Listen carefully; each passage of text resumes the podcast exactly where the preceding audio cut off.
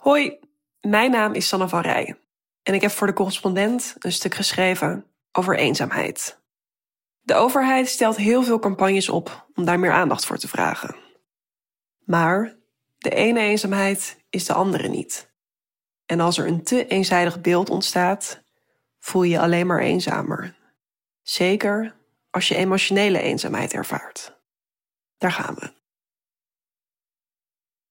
Ik was op Lowlands toen het me overviel. De lucht leek rood door de lampen van de show. Mijn sokken waren doorweekt van de regen. Kennen jullie deze nog? riepen de opposites. Ik stond ingeklemd tussen vrienden en onbekenden, die tegelijk begonnen te springen. Dat wij dit mogen meemaken, schreeuwde een buurman in mijn oor. Er werd uitsluitend gelachen en gejuicht alsof het één gelukkige gemeenschap was. En toch was het alsof ik daar alleen stond, op het grootste veld van het festivalterrein. Ik ervoer de avond niet zoals zij, omdat ik in die periode niet lekker in mijn vel zat. De connectie ontbrak en dat gaf me een eenzaam gevoel. Hoe kun je, midden in een uitbundige mensenmassa, toch eenzaam zijn? Eenzaamheid wordt de laatste jaren als een maatschappelijk vraagstuk gezien. En dat is niet zo gek. Want ruim 4 op de 10 Nederlanders boven de 15 jaar voelden zich vorig jaar enigszins tot zeer eenzaam. Dat zijn er meer dan in 2019, toen ongeveer een derde van de Nederlanders te maken had met eenzaamheid. Het kabinet investeert, zeker sinds de pandemie, flink in het thema. Tot 2025 wordt er 40 miljoen euro extra ingelegd voor het programma 1 tegen eenzaamheid. Daar valt ook de Week tegen eenzaamheid onder. Een jaarlijks terugkerend initiatief. Als je eenzaam bent, kan een klein gebaar al het verschil maken, concludeert de overheid in een televisiespotje uit 2020. In de reclame noogt een mevrouw haar oudere buurvrouw uit voor een uitje naar de volkstuin omdat ze zo graag tuiniert. Ze bloeit helemaal op en is voor even niet bezig met haar overleden man. Er worden allerlei initiatieven tegen eenzaamheid georganiseerd. Maar de meeste tips van de overheid liggen in deze hoek. Er wordt bijvoorbeeld voorgesteld om een praatje te maken met andere hondenbezitters. Of een klusje voor je buren te doen. Durf hulp te vragen. Ga het gesprek aan. Dat soort adviezen. Waar minder vaak op ingezoomd wordt, is hoe mensen eenzaam zijn. En wie dat zijn. Los van oudere mensen. Terwijl dat wel belangrijk is. Een te eenzijdig beeld gaat het gevoel van eenzaamheid niet oplossen. De ene eenzaamheid is de andere niet. En het ligt genuanceerder dan weinig onder de mensen zijn.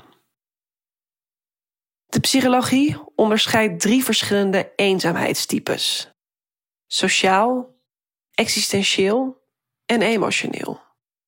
De bekendste campagnes zijn vooral gericht op sociale eenzaamheid, waarbij je minder contact hebt met anderen dan je zou willen. Misschien heb je weinig vrienden of collega's en mis je daardoor een sociaal netwerk.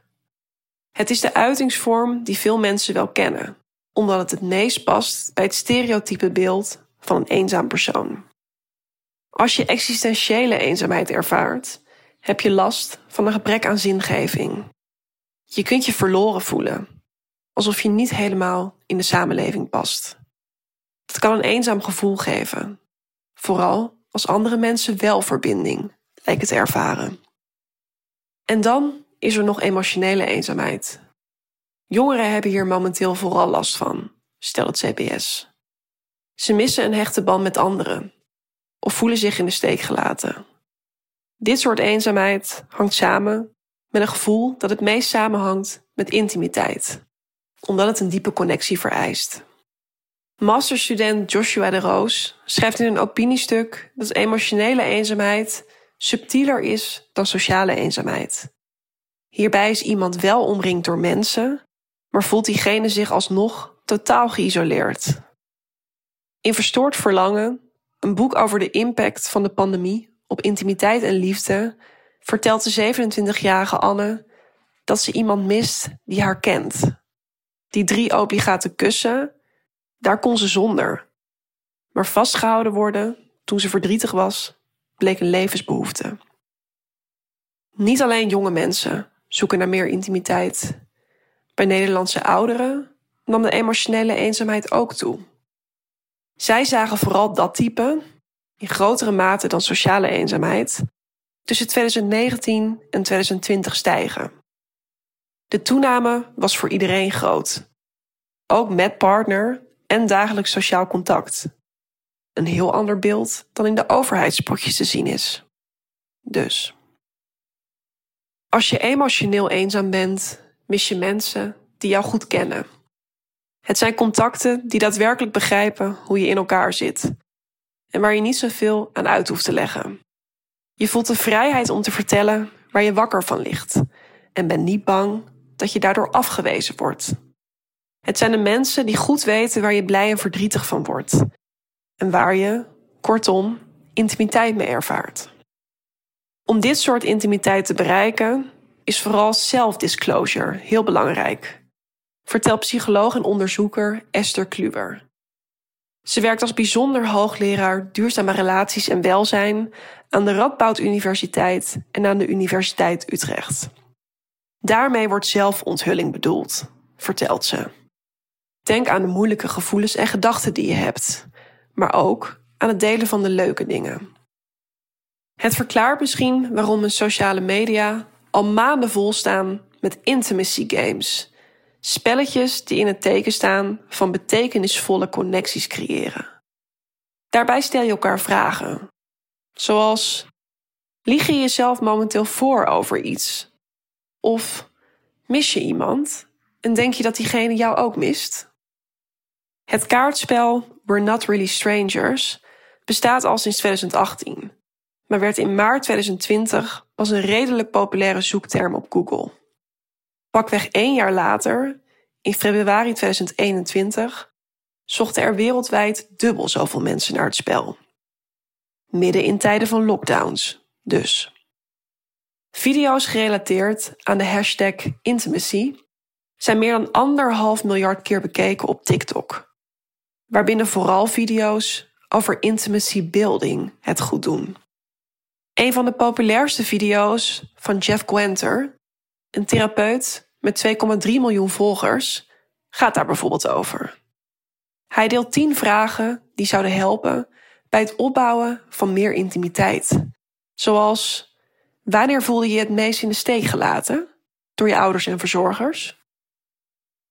Het is de vraag of dit soort spelletjes een oplossing voor emotionele eenzaamheid bieden. Ik heb ze zelf ook gespeeld met mijn vrienden en partner.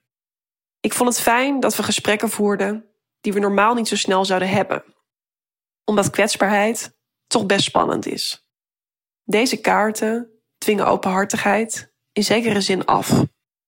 Maar bij hen voelde ik al wel de veilige basis om dit te doen. Er was al intimiteit.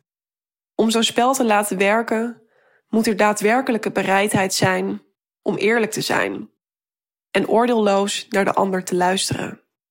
Als dat, bijvoorbeeld in een groep, niet gebeurt, kan ik me voorstellen dat het averechts werkt.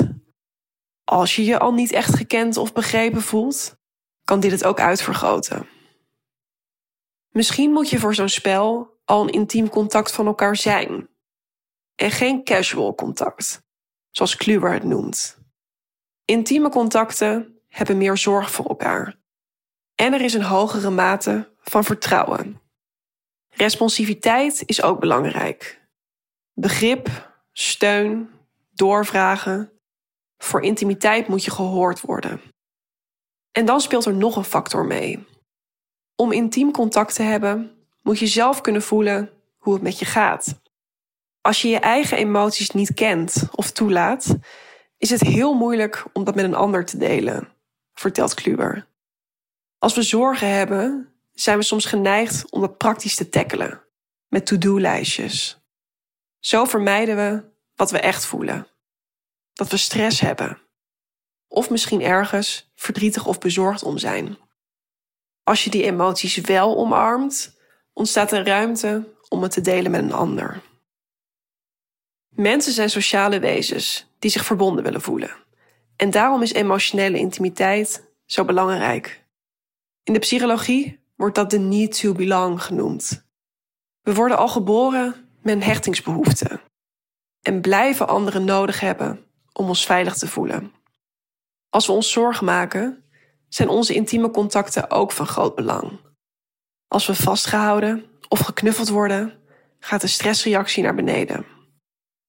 Als die behoefte zo groot, aangeboren en menselijk is, waarom hebben zoveel mensen dan moeite om zich verbonden te voelen? Ook Anja Magielsen ziet dat het helemaal niet meer zo vanzelfsprekend is om dit soort contacten te hebben. Zij is filosoof en sociaal wetenschapper, lid van de wetenschappelijke adviescommissie van het ministerie van Volksgezondheid, Welzijn en Sport en vanuit haar expertise nauw betrokken bij het actieprogramma 1 tegen eenzaamheid. Volgens Magielsen is dit omdat we niet meer opgroeien in vanzelfsprekende sociale gemeenschappen. Dat begint al thuis. Zelfs de meest fundamentele relaties van vroeger zijn minder stabiel. Het gezin waarin je geboren bent, hoeft niet het gezin te zijn dat blijft. Er zijn meer echtscheidingen en samengestelde gezinnen. Maar ook daarbuiten wordt je netwerk niet meer bepaald door de plek waar je opgroeit. Kerk en school spelen een veel minder grote rol. Nu moet je die contacten veel meer zelf zoeken. En dat kost moeite. Ook door de veranderende overheid en hulpinstanties zijn we meer op onszelf aangewezen. Magielsen zien een overheid die ervan uitgaat dat iedereen een netwerk heeft waar ze op terug kunnen vallen. Terwijl dat geen gegeven is. Omdat we onze relaties tegenwoordig zelf moeten vormgeven, zijn ze bijvoorbeeld vaker functioneel. Het zijn contacten die misschien handig zijn voor je carrière, maar je niet verzorgen als je ziek bent. Door mensen zo op zichzelf terug te werpen, ontken je dat betekenisvolle relaties een menselijke basisbehoefte vormen. Schrijft hoogleraar economie Norina Hertz in De Eenzame Eeuw. Zij vraagt zich af: moeten we niet weer toe naar een maatschappij waarin afzondering de uitzondering is en niet het uitgangspunt? Dit gevoel van isolatie proberen veel mensen op te lossen door al hun intieme behoeftes bij hun partner neer te leggen, als ze die hebben. Maar, zo ziet hoogleraar sociologie Pearl Dijkstra van de Erasmus Universiteit, hierdoor verergert het gevoel van emotionele eenzaamheid vaak juist. Omdat we tegenwoordig veel van iemand verlangen. Een minnaar, beste vriend, een goede ouder, maar het niet altijd lukt om zo'n goddelijke partner te vinden. Dan neemt de kans op emotionele eenzaamheid toe, zegt Dijkstra. Een partnerloos leven is niet voor iedereen weggelegd. Het vergt vaardigheden om alleen te zijn en daar niet emotioneel eenzaam onder te worden. Door de popcultuur is de focus op het vinden van die ene persoon nog heel sterk, schreef ik eerder in een stuk. We staren ons inderdaad nog vaak blind op de ware, zegt Dijkstra. En dat heeft risico's dat je andere relaties, die ook van betekenis kunnen zijn, minder helder ziet. Intimiteit is ook op andere plekken te vinden, bij vrienden en familie bijvoorbeeld.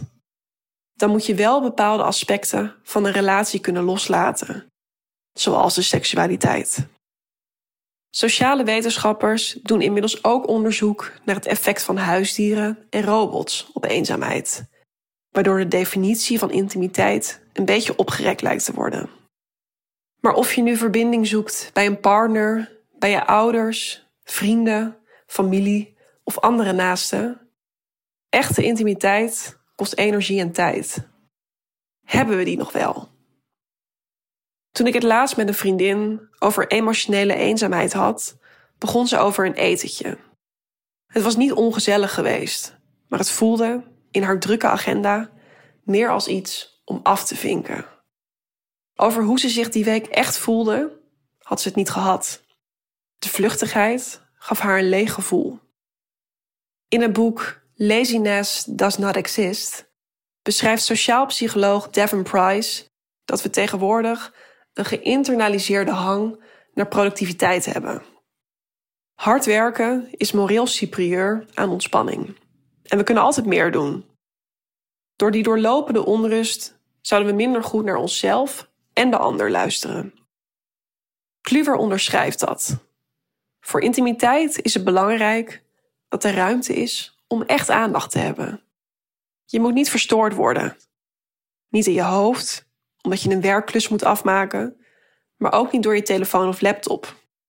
Fubbing noemen we dat, als iemand meer bezig is met zijn smartphone dan het gesprek. En als je vaak uitgeput bent, gaat een gesprek minder snel de diepte in. Het lastige aan emotionele eenzaamheid is dat als je er eenmaal in zit, het steeds moeilijker is om eruit te komen. Eenzaamheid beïnvloedt je op een negatieve manier, waardoor je neerslachtiger wordt en een minder aantrekkelijke gesprekspartner bent voor anderen. Zo kom je in een spiraal terecht. Dat heeft niet alleen een negatieve impact op je gezondheid, maar ook effect op je eigen waarde, stelt Magielsen. We hebben anderen nodig om te weten wie we zijn. Als je je vervreemd voelt, ga je aan jezelf twijfelen. En dan volgt er weer een spiraal. Magielsen constateert dat mensen daardoor soms het contact met anderen gaan vermijden. Ze zien me toch niet echt, zeggen ze dan. Of ze zijn teleurgesteld en verdrietig, omdat anderen niet goed begrijpen wie ze zijn. Maar door je te verhouden tot anderen, bevestig je jezelf. Zonder anderen bestaan we eigenlijk niet. Het is in lijn met wat neurowetenschapper John Casipio in meerdere onderzoeken zegt. Afwijzing is voor mensen een gevaarlijke sociale situatie, die de primaire impuls kan oproepen om je te verstoppen. Hoe kunnen we die spiraal dan toch doorbreken? Uit evaluaties blijkt dat mensen door de publiekscampagnes eenzaamheid al beter herkennen, stelt Magielsen. Maar de wetenschappelijke adviescommissie zegt al langer dat emotionele eenzaamheid haar eigen campagnevoering nodig heeft. Dat bekende campagnes recent toch nog vaak over sociale eenzaamheid gingen, heeft volgens Magielsen met gemak te maken. Een grootschalige ontmoeting organiseren is makkelijker dan één op één contact faciliteren. Bij emotionele eenzaamheid gaat het niet om de afleiding, maar om de vraag: wie ben jij? Waar zit je mee? Daarom is het belangrijk om ook de beeldvorming rondom emotionele eenzaamheid aan te pakken. Die zou in het teken kunnen staan van het intieme gesprek bevorderen en moet überhaupt diverser worden. Het wordt tijd om wat clichés de wereld uit te helpen, zegt Magielsen.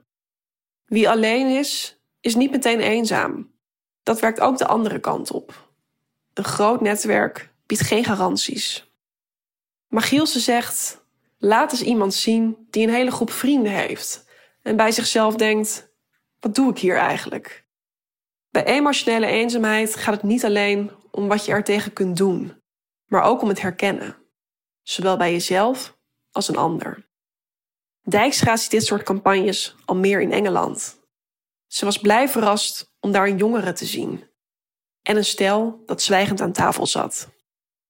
Bij emotionele eenzaamheid kunnen vrijwilligers, buddies of therapeutische sessies ook helpen, aldus Magielsen.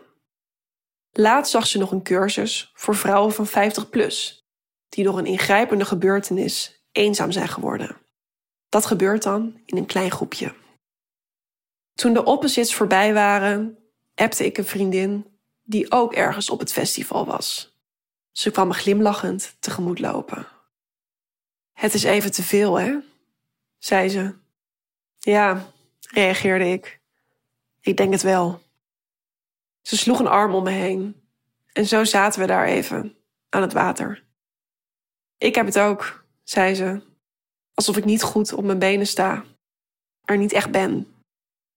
Het werd er niet minder verdrietig op, maar verbinden deed het wel.